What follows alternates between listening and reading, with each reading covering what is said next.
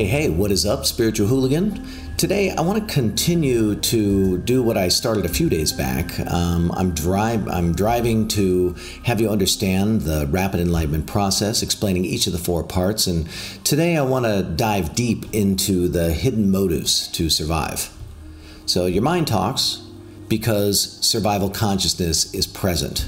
And if you remove survival consciousness, your mind goes quiet and the enlightened states sh- basically shine through. So, my name is Matthew Ferry, and I'm bringing you your daily enlightenment. It's your time to pause, to slow down, to get connected to enlightened perspectives. I want to help you to quiet your mind and restore your peace. So, let's start with taking a deep breath in, and I want you to hold it as long as you can. And I want you to close your eyes if appropriate. Don't close your eyes if it's not appropriate. Don't worry about it. But just keep taking long, slow, deep breaths, holding them as long as you can. And go with me here. Repeat after me.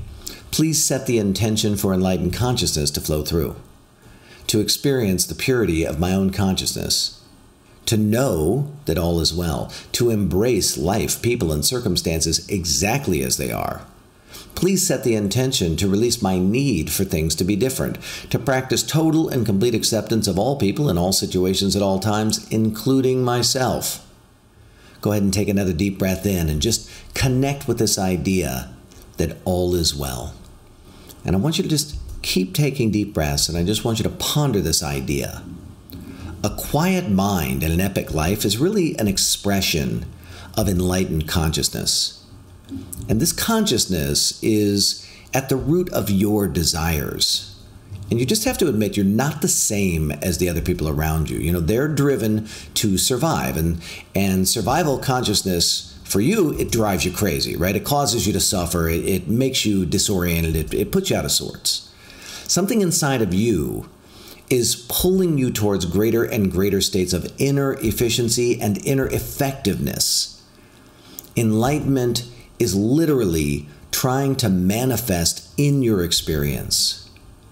Now, this incredible state wants into your life peace, flow, joy, prosperity. They're all trying to express themselves in your life.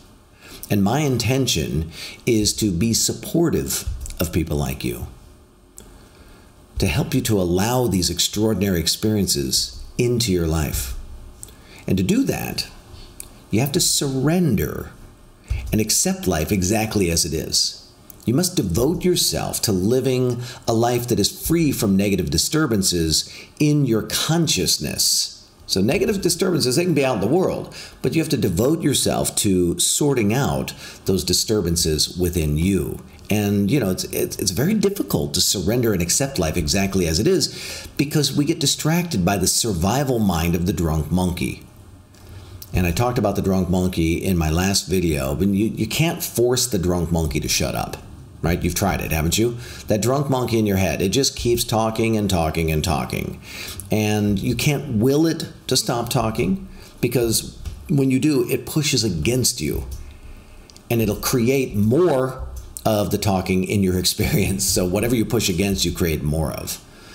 The objective of the rapid enlightenment process is to release the attachment to the imaginary benefit of thinking. Now, I want you to take a deep breath in, and I want you to hold your breath, and I want you to ponder this idea. Release your attachment to the imaginary benefit of thinking. You must set your intention to allow the enlightened aspects of consciousness to flow through you.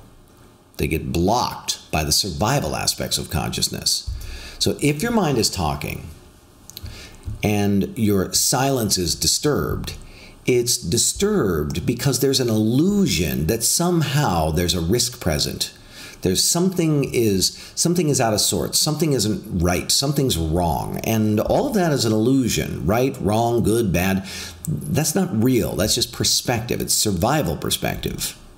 You must transcend your desire to think. You have to surrender it which means you have to rise above the illusion that thinking is important. Within consciousness itself, there are programs for survival. And these are legacy frameworks that have kept your ancestors, my ancestors too, alive longer. These, these legacy mental frameworks, they literally create a lens that you view the world through. They help you to interpret what you perceive and they push you to survive longer. Now, I call these legacy filters, these legacy perspectives, the hidden motives to survive. They help you to interpret the world in a way that keeps you alive longer. Now, the hidden motives to survive create the illusion that you must keep thinking. You must keep strategizing and lamenting and, and prophesizing and figuring out what the future is in, in order to gain an advantage and stay alive longer. Because if you don't, then you're not going to gain the imaginary benefits that are, in essence, living longer living better, living um, higher on the hog, being better than other people, blah, blah, blah. The motives have been programmed into human consciousness for millennia, not on purpose. It's just a, it's been an evolutionary process. Human beings have been evolving, right? Physically, emotionally, mentally, and spiritually. Consciousness has evolved.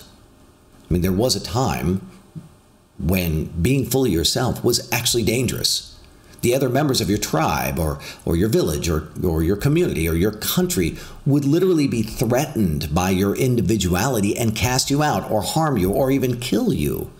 You had to be a traitor. You had to hide what you really thought and go with the program. Today, not so much. I mean, not there are certainly places in the world where that exists, but if you're in one of the first world countries, typically you're in a place where you are free to express yourself. There's of course there's always consequence. But the consequences are not dire like they used to be. Our perspective has evolved, and that's what consciousness is. Consciousness is a perspective.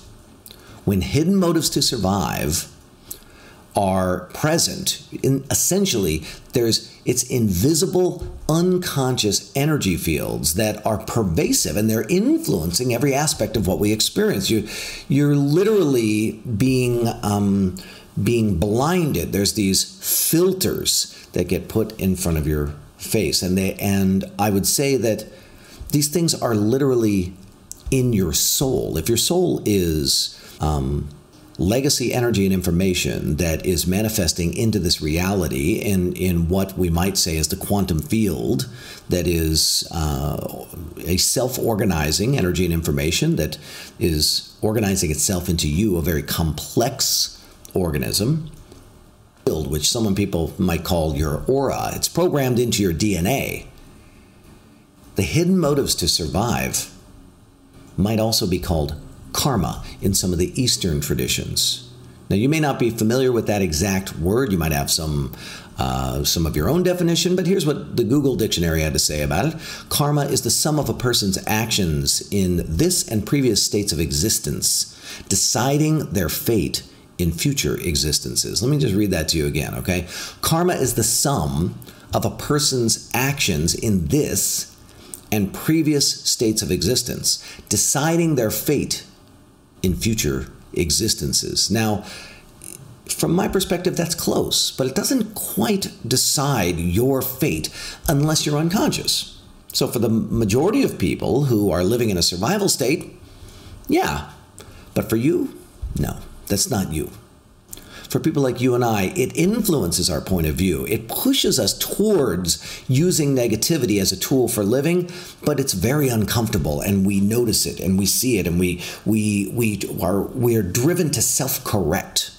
There's something inside of you that is driving to self-correct, to literally rise above survival consciousness and embrace a thriving state that traditionally we might call enlightenment. Hidden motives to survive are literally the memories of your soul. Think about how memory works and the purpose of memory. So they influence everything you do. It, it, creates a filter that distorts the way that you see things. And, and when you see things differently, then you behave differently. So if you have a memory of something and then you have a new experience and the new experience uh, invalidates that old memory, it changes your behavior.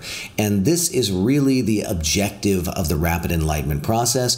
It is to uh, nullify the predecessor, previous information that is giving you the perspective that you are in some way threatened, which is activating your mind. Have you ever met someone who gets defensive for no reason?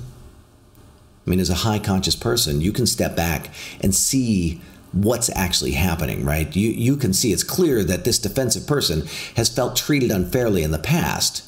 So it's part of their memory, which is an influencer on their behavior.